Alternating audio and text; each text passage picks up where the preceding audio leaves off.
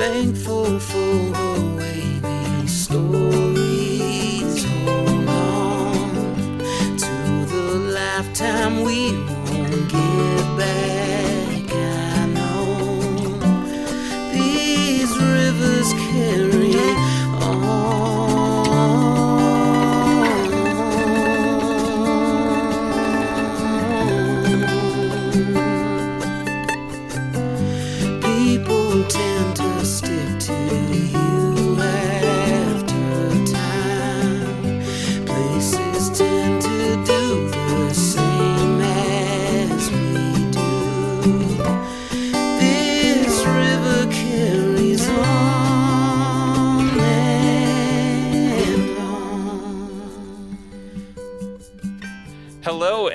welcome to Kankakee Podcast, where we talk about the people and places of Kankakee County. I'm Jake Lamore, and today is a, I would say, a bonus episode, I think. A special treat for you, especially if you're like me and your finances are an absolute mess.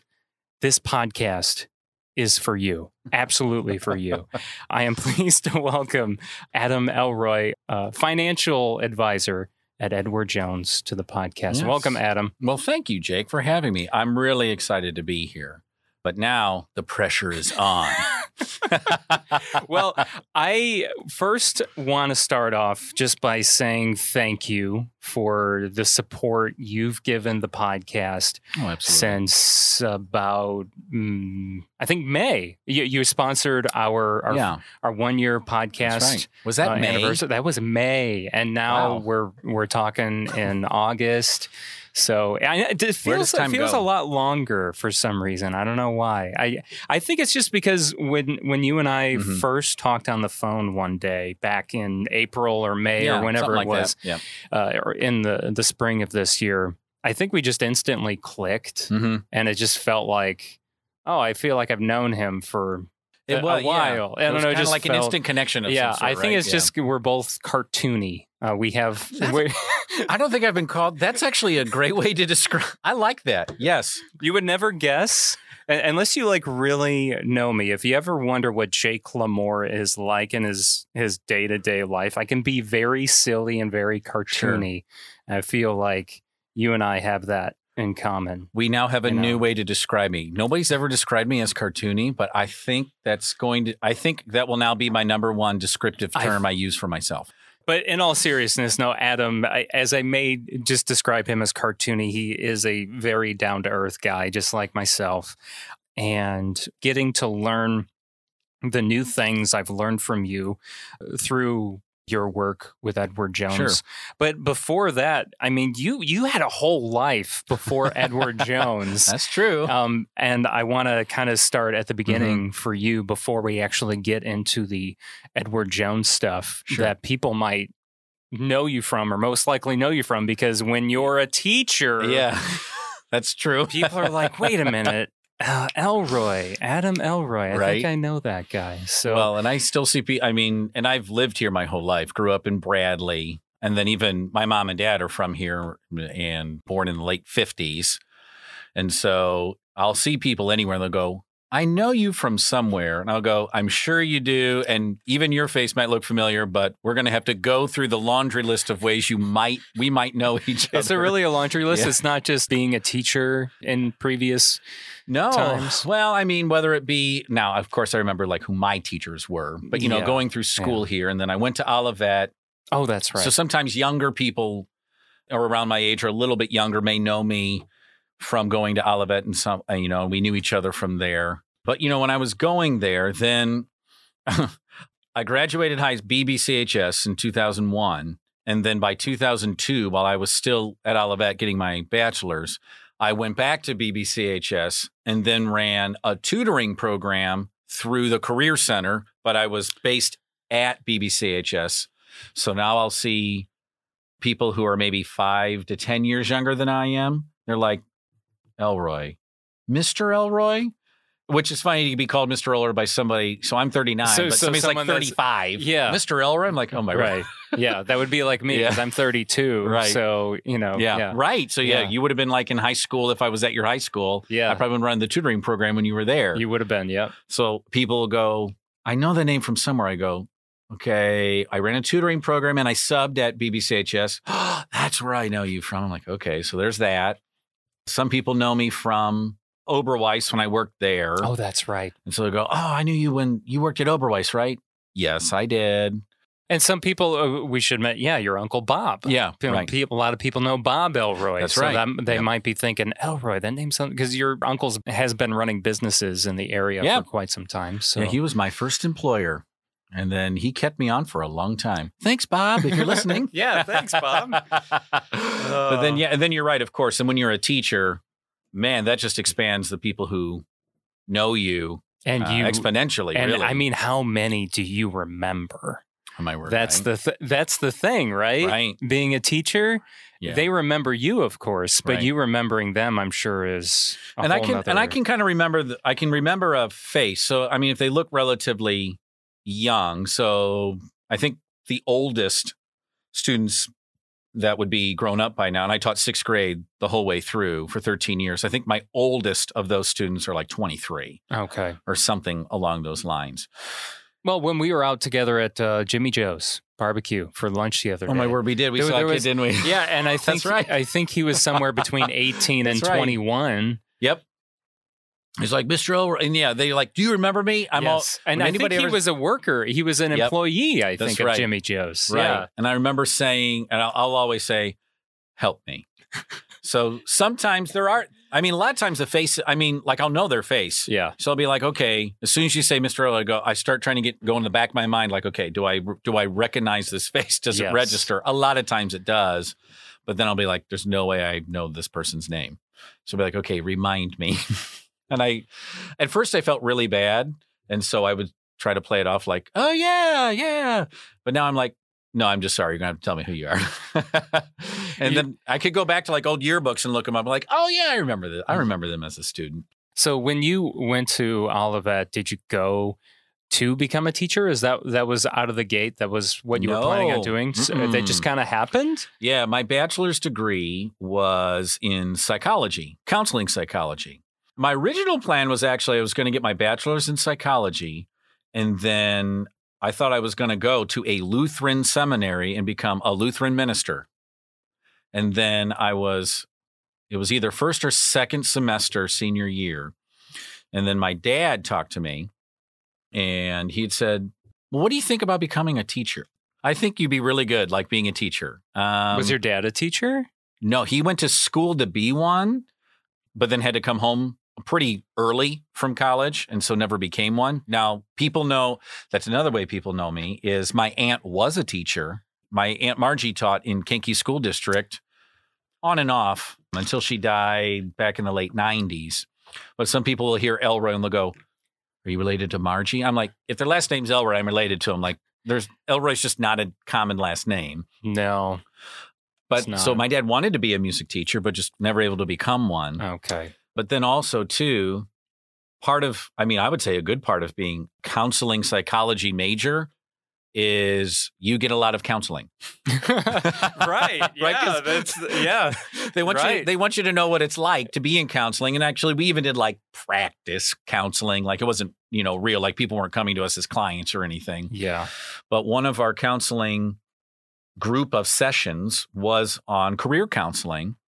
And then we took, uh, there's career like psychology tests that you can take. I kids might even still take them in high school. I took one a long time ago in junior high, but we took one of those and then an Oh, act- telling you what you should, what Yep. kind of field you should go into. Yep. I f- Yeah, I remember taking that. okay, yeah. Yeah. I mean, that would, uh, granted, that was the, you know, the late 2000s. Was it radio host? Honestly, I don't remember Yeah. What the heck the thing said now that you mention it. I Sure. don't know. You have to go, but you're going to go back to your old. You're going to have to go to your parents' house and start looking up some old school things. See if you still have it. That'd be funny. Honestly, I wouldn't be surprised if mine said like history teacher or something like Ah, that too. I did have teacher on there. Yeah, okay. I think it was like mathematician or something like that. But I was like, that's interesting. Uh-huh. I I, like mean, math. you are Now you're yeah. Is that I'm kind of using that that math Hey, that math thing go. now. Yeah. Yeah.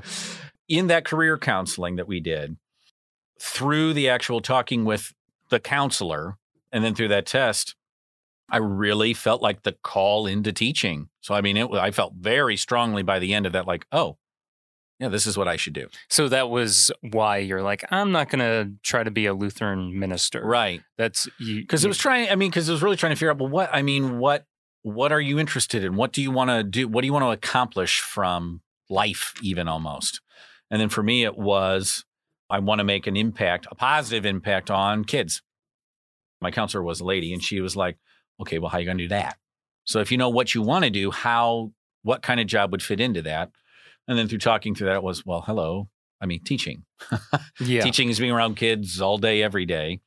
So that set me down on that path. But then I had to go back. I had to find a way to get certified to teach. So there's alternate route. There's I could get another bachelor's degree, or you could get masters of teaching at the time. And so I went the masters of teaching route at Olivet. So is that just kind of like a general education? It's almost like the bachelor's of edu- of bachelor's of education degree. Okay. but you get the master's degree. And the reason why you might do that is you tend to get paid more if you have a Yeah, master's, master's degree. right. Yeah. and so I, I remember calling. I I don't know if I called school districts or not around the county to ask about that because the thought was, well, will they not want to hire me or pay me the master's pay right out of college? But I believe I must I must have talked to a couple places that said, no, we're fine paying the master's level pay if we feel you're worthy of coming on as a teacher. Yeah, we'll go ahead and pay you that. They said now we would expect you to have master's level, you know, being able to be a master's level teacher. yes. But if we feel we can hire you and test you out for the tenure period, you know, we won't have a problem with that pay. So that's why I chose that route Okay. instead of going back to bachelor's degree. So then when you got that master's, Mm-hmm. then did you start teaching history right out of the gate at Bourbonnais or yep, yeah, Bourbonnais was my only school district I taught in. Yeah, sixth grade, world history and reading. I taught one class of reading. That lasted probably I don't know about eight years or so, and then we just shuffled up how we did sixth grade as a whole group, and then I only taught world history. Then for like the last four or five years that I taught. It's been how long now? This past school year was the first school year I did not teach. Okay. Yeah. So it hasn't been super long. No. For some reason, I Mm-mm. thought it was a, at least a couple of years. But No, I guess yeah, I just got that. one. Well, my last year I taught, I almost felt like it was a transition year because I was, I mean, I knew I was leaving, and so I was spending a lot of time thinking and looking into, well, well, well what's next then? Yeah, right. and so it almost, it, sometimes it feels like it's been a couple of years. Well, then of course with the, you know, With the pandemic. we had, and- yeah, yeah. and then that changed everything. So, man, it didn't feel like a normal school year for a long time. So it's been a long time since I felt I, I had normal school year. Oh, well, 2019, yeah, right? holy cow, yeah. So how where does the Edward Jones financial advisor uh, Yeah. why transition? Sure. So when I was thinking, when I knew it was time for me to move on from public school teaching, the question, of course, was, well, then what? Because I never, I never pictured myself leaving public school teaching, and so then it was a matter of thinking of other interests I had, and I knew I wanted to still work with people and serve them in some way. I mean, that's easy to see, of course, as being a teacher. I mean, you're serving kids and you're serving families. So Yeah. I mean, I, I mean, it's easy. So I thought, I know I want to do a job that's working with people. So then it was a matter of just figuring things out. And I mean, I looked at many things. Actually, I looked at becoming a teacher in Tennessee, so moving out of state and doing teaching. And then I think I looked into being a UPS driver. I mean, they pay Yeah, They pay That good money, true. but boy, they work them they hard. do work hard. Yeah, they work. so If you're a UPS driver Yep, listening to this uh-huh. right now, seriously, you need to get paid more. yes. I know you're already getting paid a lot, but you need to get paid more. And thanks for my packages. They always yeah, come so thank well. you. Yeah, they yes, thank you for that ready to too. go, Yeah. yeah. But then I thought about financial advising because You would uh, look good in the brown uniform. Would I? By Would I look way. in brown? Absolutely. Yeah. That's brown's not my color. No. It doesn't go with my uh it doesn't go with my cartoony character so much.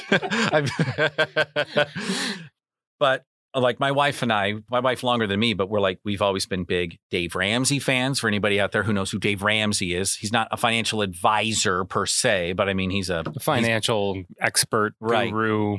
I Right. feel like everyone, if they don't know him, they have at least heard the Right. name.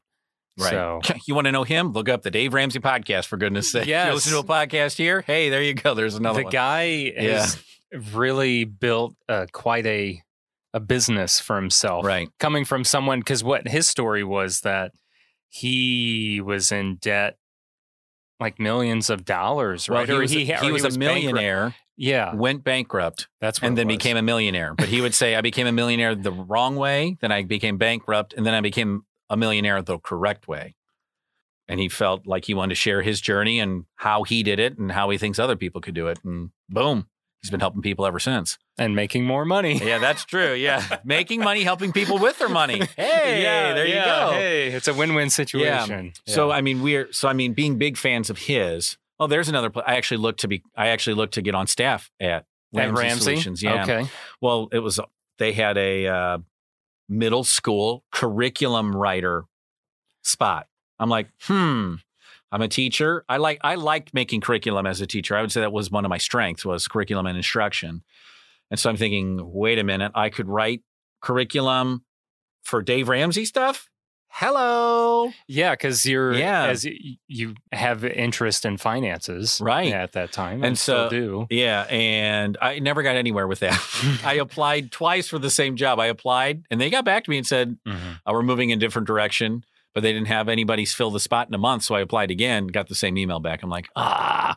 Bummer. But then um, I decided to then talk to. Fine, it doesn't work at Dave Ramsey.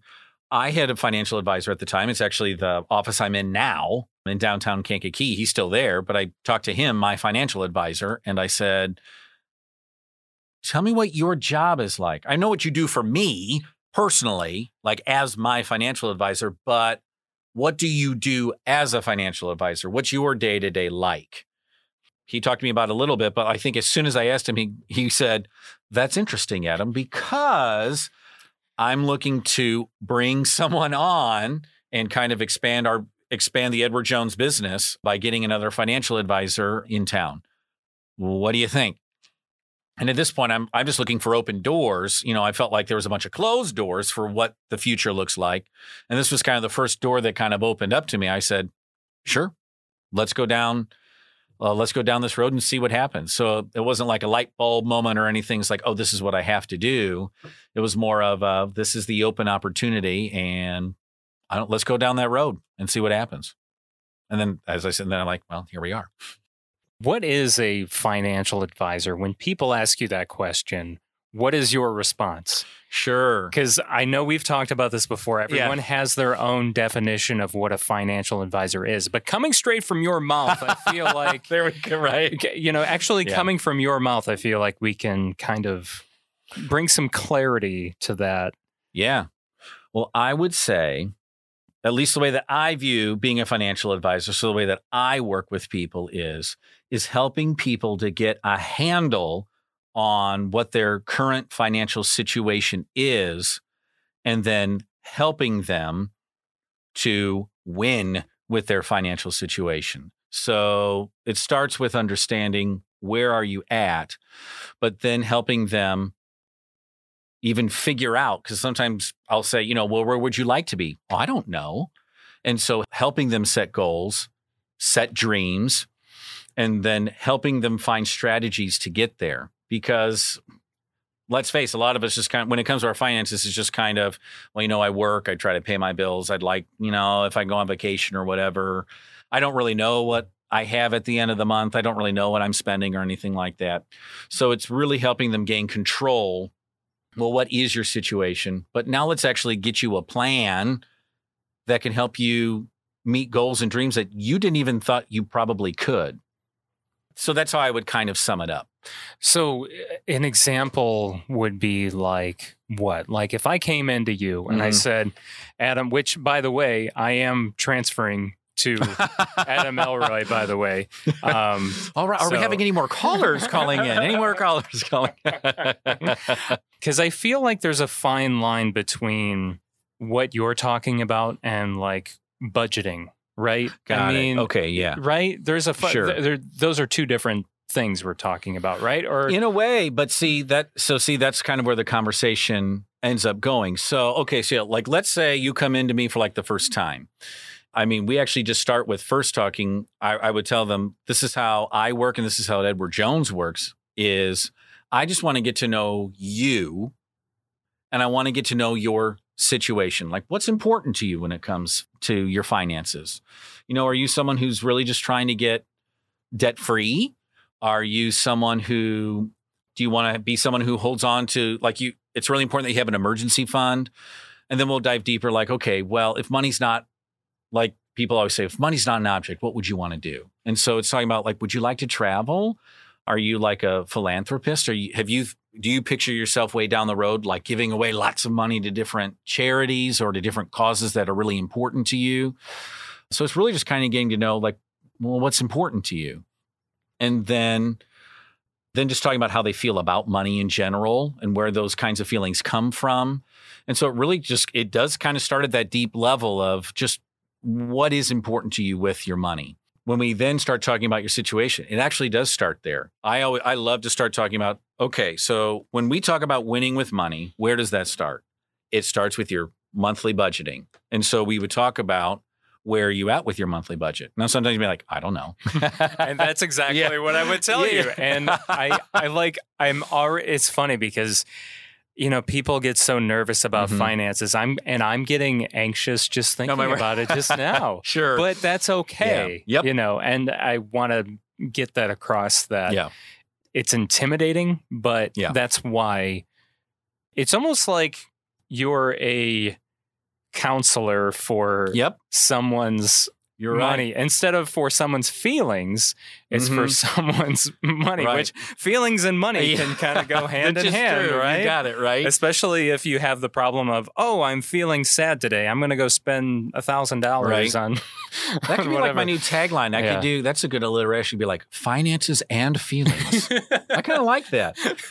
It is true But- though. It's such yeah. an. It is an emotional thing, you know. And I can tell to a lot of people when they do come and talk to me, or I can tell when they would want when they talk about finances, like there is kind of an anxiety there. yeah And I think people are sometimes afraid, like, well, I.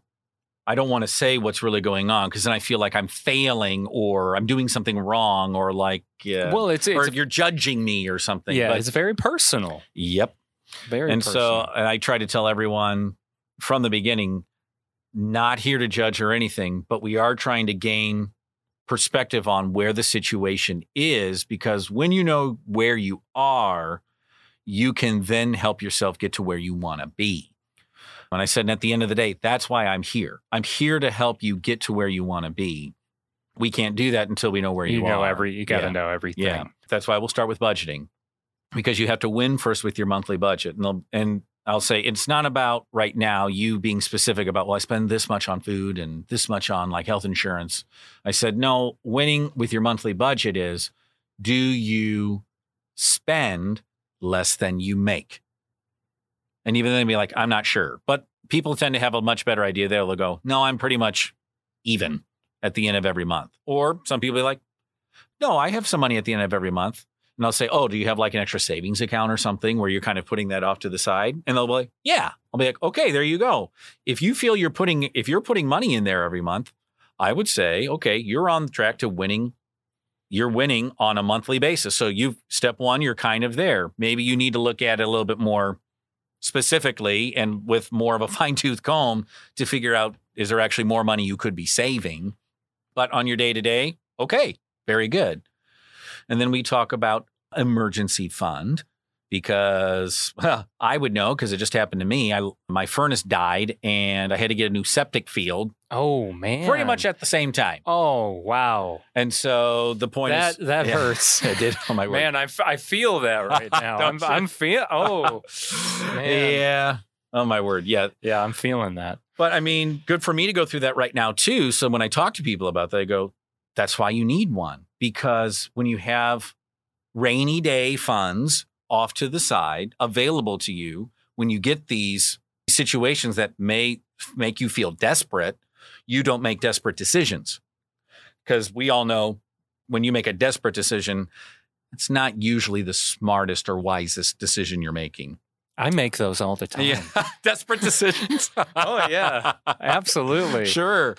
And so, and so I'll say, okay, but if you've got yourself with an emergency fund, I said, there you go. So now you're prepared for emergencies, real emergencies, not, oh, emergency. I need a cheeseburger right now. No, no, Well, no, that's not emergency. That's that's an emergency, just a different type Right. of emergency. Yeah, we right. need to lay that out there. That's Yeah. right. Yes, perhaps Yeah. you do need a cheeseburger right now. I don't know, but and then we'll talk about long-term goals. And when we talk long-term goals, That's the- retirement. that's right? where that Yeah. that's where everybody goes. And to be honest, and that when people hear financial advisor, a lot of times, boom, that's right where you're going to think. And I'll be honest, at the end of the day, financial advisors probably spend most of their time on retirement. on those retirement or long-term kinds of goals. But you do help with. You kind of mentioned saving for a vacation or Yep. Mhm. things like that. Right.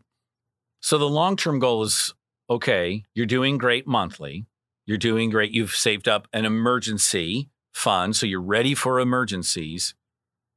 But are you prepared now for 30, 40 years down the road? Because retirement is a thing now. And I mean, it's only going to be more so as hopefully life expectancy keeps going up or whatever. But people spend a good amount of time in retirement and I try to tell them, I said, and here's what retirement is because, you know, if you ask somebody what retirement is, well, if I ask you what retirement is, like, what would you say? Well, for me personally, Mm-hmm. I picture myself still working, Mm-hmm. doing something, Right. but just not in a 40 plus hour week, you know? So Okay. I see myself still being active, but yeah, not in like the, I think you know what I'm trying to say. yes. But yeah, obviously just, you know, enjoying your time doing what you want to do. You're old. I good. mean, Actually, no, no, that's actually a great perspective. But then I would tell you, so when does that happen? I don't know. Yeah, right. but I don't no, know when that happens. Yeah, yeah, but that but, but that's great. And then a lot of people, and see what I'd say is a lot of people view retirement as an age. usually. So they'll be like, oh, well, that's like when I turned 70, or like that's when I turned 65. And so a lot of people, when they think retirement, they think of a number in their head, or they might think social security age, right? So they'll be like, that is 65, right? uh, isn't so- full, full for like you and me is like 60, almost 67. Okay. So if you wanted like your, what would be called the full social security benefit, it would be, I think right now is like 66 and six months. But don't quote me on that. Edward Jones, you can call in and uh, correct me on that exact time. But yeah, it's a, it's past 65 now. A lot of people would be, or they'd be like you. They go, well, I can think of what I think retirement may look like, but I don't know when that is or how. Or they'll say, I don't know. And I'll say, and that's a great question I like to ask is, would you like to know? Or would you like to find out? well, yes, I would. Yeah, right. And so I would always tell people, and uh, I got this actually from uh, Dave Ramsey too. He used to have a guy on, and he would say, "Retirement's not an age; it's a money number." And so it's more.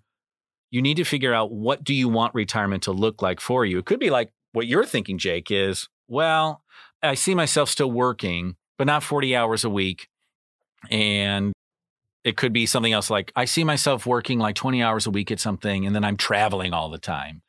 Or maybe it's buying a second home like in Florida or Arizona and then I spend like 6 months up here when it's really hot down south. But then when it gets cold up here, I go ahead and I move down south for those 6 months or whatever. Others once again it could be I just see myself volunteering everywhere. And so those are questions I ask too because when you can envision what that looks like for you, that does something for you with trying to meet a goal because when you know what something looks like, you tend to be willing to work towards it. And then also too, if we know what that looks like, we got we need to put a number on it. Well, how much is it going to cost to do that per year? And that can be hard, and especially the younger you are, the harder it is to try to figure out what kind of number that is. But But we can most certainly guarantee that cost of. I mean, right? historically, right. it continues to go Yeah. up and up, and Right. up and up, right? Right. So you can kind of put that in your brain and Right. right kind of guess. Yeah, and we well, and we have a yeah, and then we have a system too. So, I mean, what I tend to end up doing is, is we talk about okay, how much would it cost for you to do that today? If you could do that today, how much would that cost? Because we can get numbers today, and then the system we have will inflate it to whatever age you would like to start doing that. So that's what's kind of cool because I could say, okay, this is all what you want to do. Well, now what age do you think you want to do that at? And so then we'll put in all that information, and then the system can. What we do is then we put in your current situation, what you might already be doing to be saving for this long term thing. And then the system will tell us, are you on track to do that? And then sometimes the answer is yes. Sometimes the answer is no. But then I always tell people, I go, okay, whatever you see here, like don't like don't worry. I said it may set off alarm bells or like uh, when we show the graph, there's some red on it. So of course we all know what red always means, right? And so I said, so you might see a lot of red, but that doesn't mean like you're in a terrible situation. All it means is, well, I said, that's why you came in anyway, right? Like you wanted help like strategizing to make these things happen. Well, oh yeah, right. And so the system's great too, because I can then go in and then put things in that say, well, what would we need to do to make it happen? And then show them those kinds of things. And that's where the long term planning kind of comes in. And then, of course, when you think long term planning, this is where the word investing comes in. And that's another word people tend to think about with financial advisors too is just investing. is investing. Yeah. Right.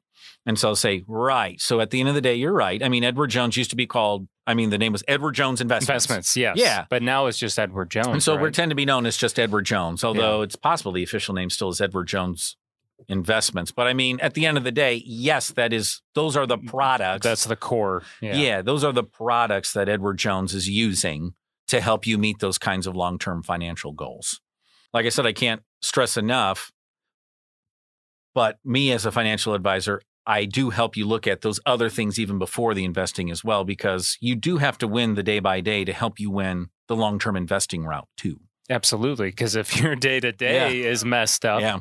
And then how how are you going to be expected to do the long term Right. if the day to day doesn't look very good? Right.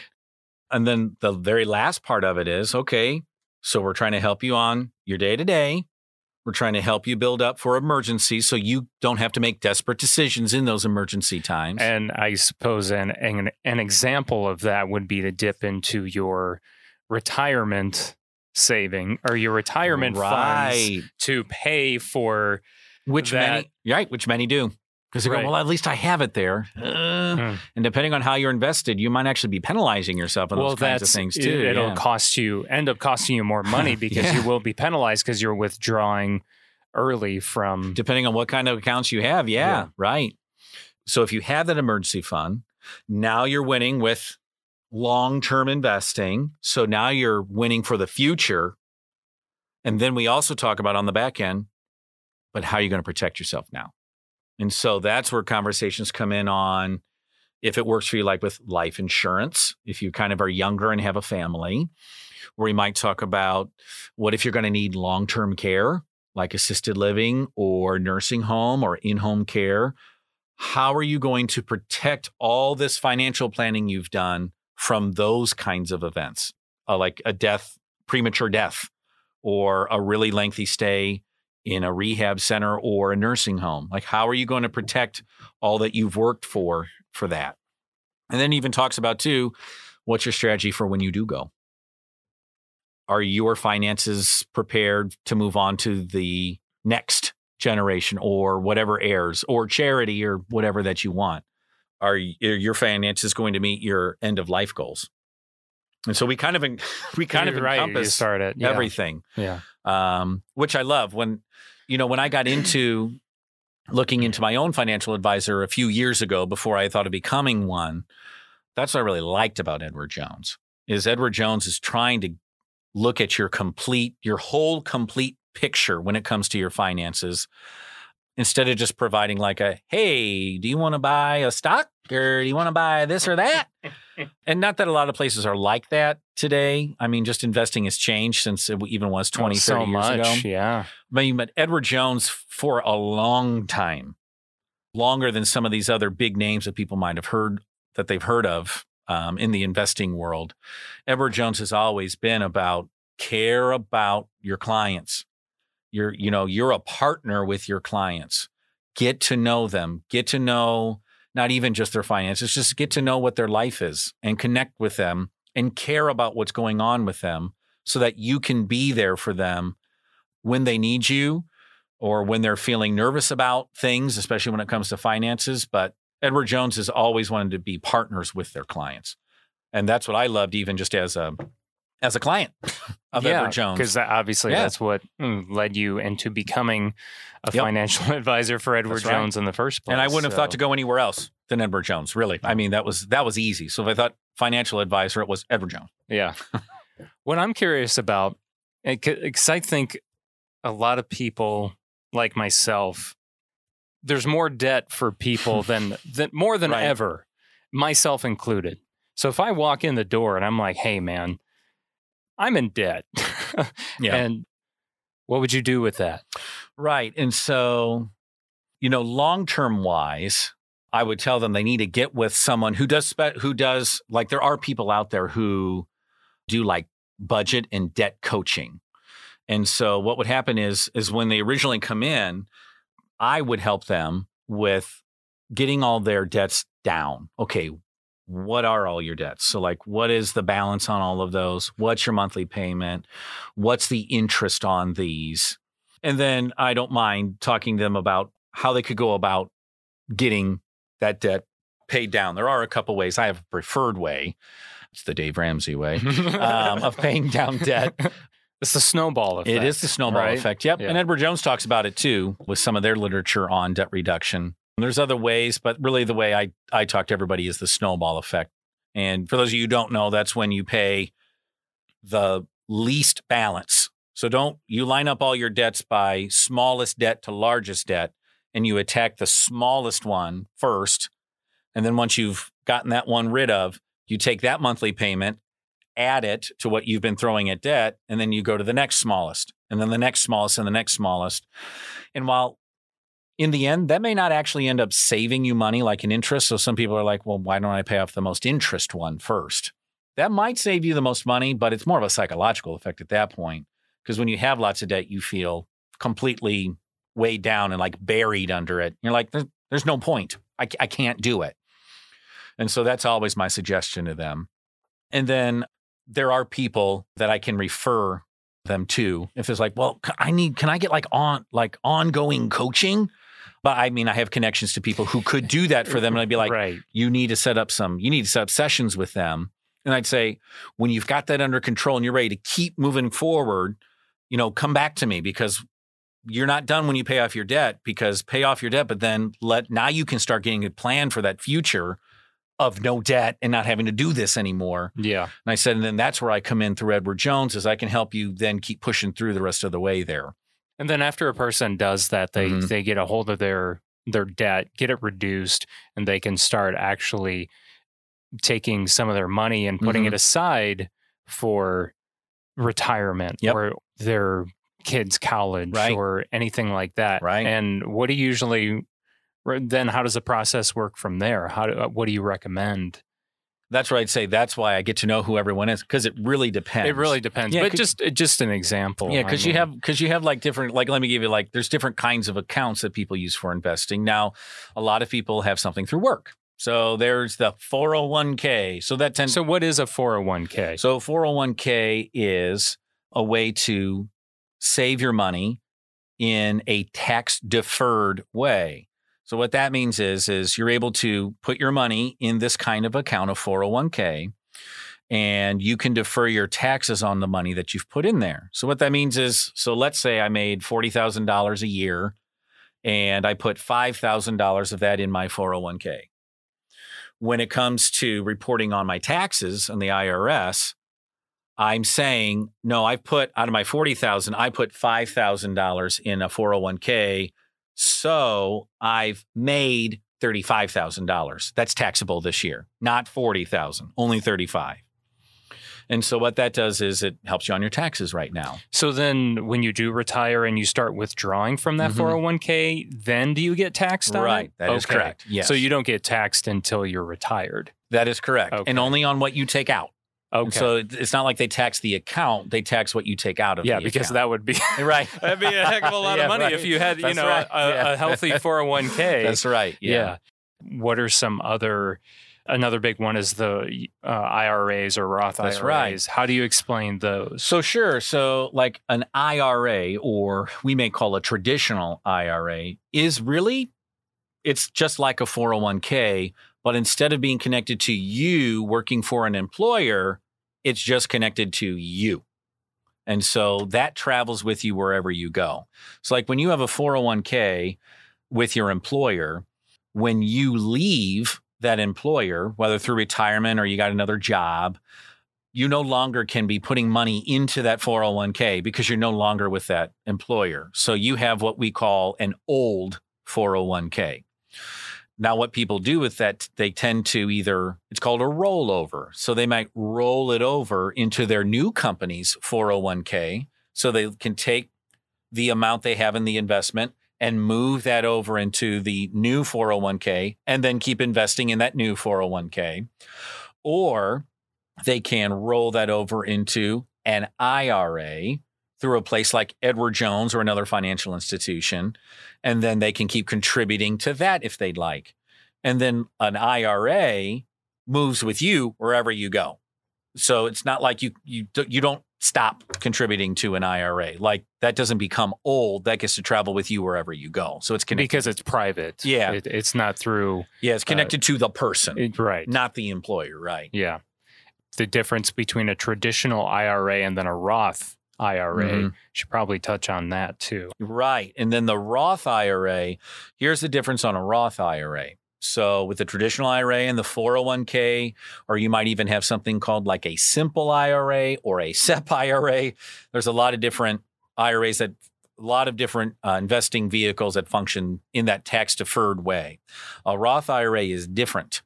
So in a Roth IRA, um, what happens is you made $40,000 a year and then you put $5,000 in your Roth IRA, but you have to report to the IRS that you made $40,000 of taxable income. You can't defer those taxes. And so we would call that after tax investing. But another way to think of that is when you start taking money out of your Roth IRA, tax free. No taxes when you take out because you paid the taxes when you were putting the money in. Yeah, you already paid the taxes. Mhm. So- Right. That's really cool about a Roth is it hurts you on the front end because you're having to pay all the taxes on the income you've made right then and there.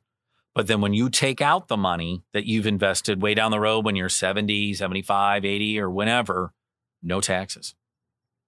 That's pretty cool. yeah, that's pretty nice. What are some other uh, products though? Like I, I feel like Mhm. mm, 401k and Mhm. IRAs are the only ones I ever hear of. Are there other ones that are important that people should know about, or is that basically When it comes I to like, mean- when it comes to like retirement, yes. And be aware too, like those are vehicles. So it's not like, Yeah. oh, I invest in a 401k. That's the investment. No, no, no, no.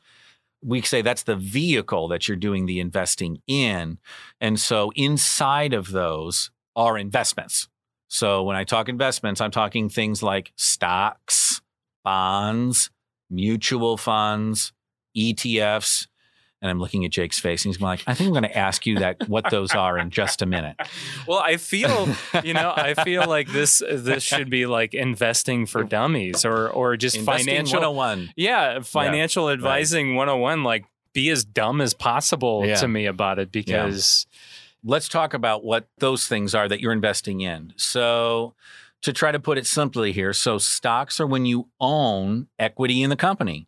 So, you know, when you think like you're kind of a part owner, when it a company is publicly traded and you buy stock in it, you're buying pieces of that company.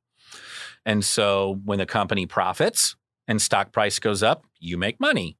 If the company's not profitable and stock price goes down, you're losing money. And so that's a stock. A bond is where you are lending the company money. Or you could buy actual bonds that are from the government. So, like you're actually lending the mm-hmm. government money. And just like the bank does to you with like a home payment, is they're paying you interest back. And so, and principal. So they're paying you principal and interest back, just like you do when you're paying your mortgage. It's just cooler because you're actually the one who's getting the principal and interest back. yeah, it- Yeah. it's nicer that way, isn't right. So the difference here is so like bonds are called like fixed income because you're like fixing an interest rate on yourself. And so what you're doing is you're giving yourself a little bit more stability in an investment. That doesn't mean there's no risk involved because people default on their loans and that can happen. Yeah. So you're taking a little bit little bit less risk or volatility, we like to say, in when it comes to the market. 'cause your return is a lot slower on a bond, right? That's right. and So- it can be not as the Yeah. return would be probably lower too, as far as right. It tends to be stable but lower. yes, Right. Whereas in a stock, now that fluctuate that can fluctuate greatly, but the return potential is much greater. But so is the- that's right. And then and then when you work with a financial advisor, especially at Edward Jones, before we even talk about what to invest in, we do a risk tolerance questionnaire. I would ask a potential client, and I actually ask all my clients once a year the same the same questions. I go, "Do you still feel this way?" to current clients, but it gives me an idea of how you feel about risk in general, and then that helps me know what kinds of investments would work for you. Now, to be honest, most people these days, and especially when you're just getting started, and in like 401ks, they don't even offer necessarily single stocks or single bonds, which is all people to do, maybe like our parents' age or especially like our grandparents' age. That's all you could do. But what most people get now are mutual funds or bond funds. So, a mutual fund, you are investing in a fund where there are managers of this fund that go and buy a bunch of stocks. And so what happens is all these investors are paying into this mutual fund. And so the fund itself has all this money in it. And then the managers of those fund go and buy the stocks for you. And there's lots of different kinds of mutual funds. We won't get into that. That'll just confuse everyone. But there's kinds of mutual funds, some that are a little bit more volatile than others some that focus more on growth, some that focus more on paying you a dividend, which is kind of like interest, but you have equity in the company instead. And so instead of you trying to diversify, there's another investing word for you. Instead of you trying to diversify and make sure that you don't have all your eggs in one basket, the mutual funds will do that for you. So that's a good reason to Mhm. to have that in a 401k or usually a 401k Right. has that right they got mutual funds stocks and Yep. bonds Yeah, they'll And- usually have mutual funds, bond funds, which is doing the like what I, what I just said a mutual fund does. The bond funds are doing the same thing, but only with bonds. And then, like in a 401k, a lot of times they have what's just called a target retirement fund or target retirement plan. And then that plan actually goes out and just buys different mutual funds and bond funds for you. They oh just my gosh there's no picking involved at all. You're just trusting that fund to invest out in the market in a way that makes sense for that kind of target date for retirement. And so that's kind of like a level even above. yeah If you kind of see like almost like a pyramid, you know, like stocks and bonds are, you could diversify yourself or you get mutual funds are the next level up and they kind of do all the buying of stocks and bonds for you. And above that, you have these portfolio funds oh my that literally invest in all the other, just invest in everything for you. So it's like- Man. I know. Yes. Over my head I know, yeah sorry. no it, it's important to know all Hopefully this, you're I all still like. awake. I'm trying to be Are you uh, there? Yeah. Are you still listening? oh man. And then when it comes to an, another big thing you do with Edward Jones Mhm. is saving for a kid or Yep. a grandkid's college fund or Right. just funds in general, right? right. There's Yep. you know because I Mhm. know for my son, I don't. It's not a college fund. It's Sure. It's just funds that he can use Yeah. when Mhm. when he becomes of age. Yeah, and that's and that's a great reason to talk to a financial advisor because there are so many ways to meet that goal of I want to invest for my child, but how do I do that in the way, how do I do that in the correct way? I mean, there's many ways to do it. So people have heard of a 529. That's a great way to save for college, but a way that well, something you have to remember is you're really going to end up using those funds for like education. And so it's kind of it's kind of stuck in that realm. And then there's other ways to save for them, but there's ways to save where you're in control of it until a certain age. But then your child gets it at a certain age, and that's it. They can spend it however they want. It's 18, isn't it? Uh, or is it no, older than- 21. Oh, it's 21. I believe, yeah, the laws did just change. Um, Okay. So I couldn't quote you on that one either, but I know 21 is one of those, and then 25 might be the absolute oldest you could be. And it might depend on when the account was opened because the law changed, I think, in the last couple of years. Okay. But what happens is they get a certain age and it's theirs, and there's nothing you can do about it. So if you're like, uh oh, I wanted to be more in control of that, you may just need to invest in your own investment account and have a separate investment account apart from your retirement. And then you're in, you're still in control of those funds because it's in your name, and then you can do with it as you please. But those would be Yeah. questions I'd be asking. Is, Yeah. is what exactly do you want this money to be for when they get older? Strictly college? Or do you want it to maybe be on down payment on a house for them or pay for their wedding? That's why we got to delve into those kinds of questions because it really depends on what your goal is. And so I don't know if I've even said enough, but if I have, I'm I will keep saying it. It really is about what are your goals and then making sure that you're using your money to meet those goals in a way that you're comfortable with. Because everybody, I've, so it's so different. Yeah. So like you might be like, no, I really, I want to save this so that like I want to pay for, I want at a certain age to either just give him the money or I want to pay for a house. Or if he does go to college, I want to give it to him. But if he doesn't go to college, I still want to give it to him. And others may be like, no, my kid's going to college and this is the money I have for it. And if they don't want, they don't want to go to college and not use it, and I find another way to, I then make it work a different way at a different time. Fine. So it just it really depends. Right. Yeah.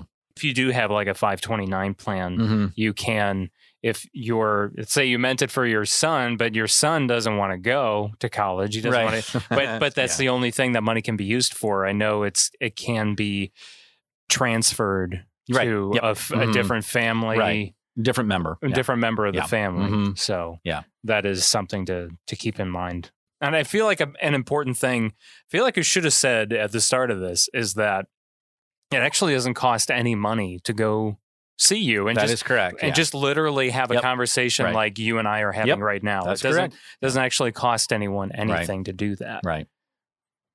That's true. Yeah. It costs nothing to come in, ask questions, see what it's about. You know, even you're still like, I still don't know what a financial advisor even. what is this financial advisor Yeah. kind of thing? Um, but yeah, no, it doesn't cost anything. Even if you have some things, or if you're investing on your own, I even say it's free even for a second opinion. It's great to just have another set of eyes take a look and and then ask the question, okay, I think everything's looking okay. Do you think everything's looking okay? You know, and when you speak to a financial advisor, I mean, everything's confidential. I'm not even not that I would, but I mean, we're not allowed to go around telling everybody about everybody, everybody's investments and oh, who came into my office. Let me tell you who came to my office and talked to me. Today. Yeah. Brad. that uh, doesn't happen. Brad set up a 529 Yeah, for his son, right? you know, No. and yeah, and he And- put thirty thousand in, and right. Yeah. So I mean, Yeah. so do know that too, because that could be something too. You're right. It's such personal information. Oh yeah, absolutely. And so that would never be anything you'd have to worry about. Like all that kind of information is very confidential. You know, and a financial advisor worth his or her salt, I mean, they're going to take the time that you spend with them very seriously. And then that kind of information and, and kind of, I mean, your hopes and your dreams and your fears about what's going on, and they're not, they're not going to be sharing that information because they, I mean, they know that you're trusting them to help you in this way and trusting that you can say what needs to be said there when you might not say it in a lot of other places. And so, I mean, that was the reason why I got into it, financial advising as well. Is I mean, I want I want to be a trustworthy person. And that's why I wanted to be a teacher too. It's I mean, you've got to be trustworthy in some of these professions. Not that you could have some other profession be untrustworthy. But yeah, I mean, you know what I mean? yeah, but, but, there's so much trust inherent in that relationship between financial advisor and client. I mean, I like that. I mean, I want to be that kind of a person for someone. And and that's why I click so well with you because I trust you, Yeah. and I see how organized you are too, which also makes me yeah. which also makes me feel a heck of a lot better Sure, because yeah. you know I'm still working on my organiz- organizational skills. I'm getting better every single day, just little by little. I feel like a- another thing that I was curious about, you know, the Mhm. big thing is obviously retirement, you know, and, right? Yeah. and saving for and saving for your kids' education or, or what Mhm. have you. But can someone invest money with you if they're, let's say, they're trying to save money for a house? Like, are there investments out there that they can invest in for more of a, a short term? oh yeah, sure. Is that, Absolutely. Yeah. You know, So yeah, when you think of investing, you're right. So a lot of people think of like the Roth IRA, the traditional the long, IRA, the long term stuff. But what about short term? Right. And so, yeah, there are possible short term solutions. And there are other kinds of accounts, like what we would call, like at Edward Jones, you call it a brokerage account. And so that's not, and all that means is there's no special tax things. So it's not tax deferred, it's not after tax, and you don't get taxes taken out later. It's just a straight up investment account. So if you ever hear someone talk about the word brokerage account, that's all they mean. But depending on how short of a term it really is, and once again, what exactly the goal is, there's it just depends on what product there may be. So I mean, a lot of times if something's going to be really short, you just want to hold on to the money because you want it liquid. When it comes to things like stocks and bonds and mutual funds and all those words I, that you might still be sounding a little confused on, you really want to those are long-term things. Depending on who you talk to, they might say, "Well, that's like 3 to 5 years, it's 5 to 7." I know Edward Jones is usually like 5 to 7 or 7 to 10. I know I even think even longer. Like I'm like, "No, when I say long-term investment, I'm like 10 years plus." So shorter investments are more things like money market accounts, CDs, those kinds of things. If it's, I mean, you can buy like, there's bonds that are only like two years from the United States Treasury. So there are those kinds of short term options, but without going into in depth of what all those things are, there are some of those things that you can get at a financial institution like Edward Jones. Once again, that's why it's so important to share what's the goal and is this are you comfortable with this kind of investment and what it's going to give you in return in that kind of time limit to meet your goal? Is it worth it or not? And once again, another reason why you want to talk to a financial advisor because you're right, there are options, but it really depends on your situation if any of those options are worthwhile looking into. All right. I mean, the answer you I know. answered that perfectly. I just I was just uh, just thinking outside of the box Right. a little bit when it comes Yep. to Edward Jones and Mhm. investing and and things like that. Right. So, uh, what what's the main thing you want people to know? the main thing I'd want you to know is kind of that whole why why would I have a financial advisor? And it's so that you can have a partner working with you to help you understand your situation, get to know who you are and what's important to you, and then make your money work for you instead of you feeling like you are bound by it and you're almost like a slave to it. That's exactly how I feel. Yeah. You just described So it. So many, right? Yeah. Yeah. But Yeah. make your money work for you. And then in the end, feel like you won with money. You know, Dave Ramsey talks about it too. I mean, being financially free, being financially independent. But I mean, I like to put it as my money works for me. I don't work for it.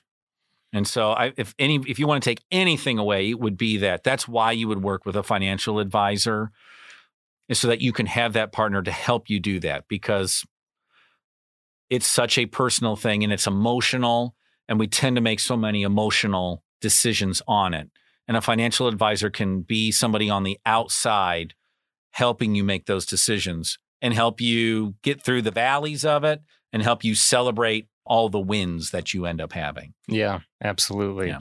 So, how can people contact you? the phone number you can reach me at at the office is 815 932 8166.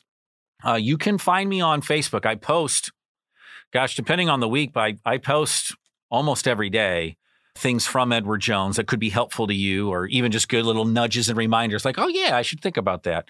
But on Facebook, if you look up, it's kind of long, but it's the way it has to be, is uh, I think it's Edward Jones Associate Adam Elroy.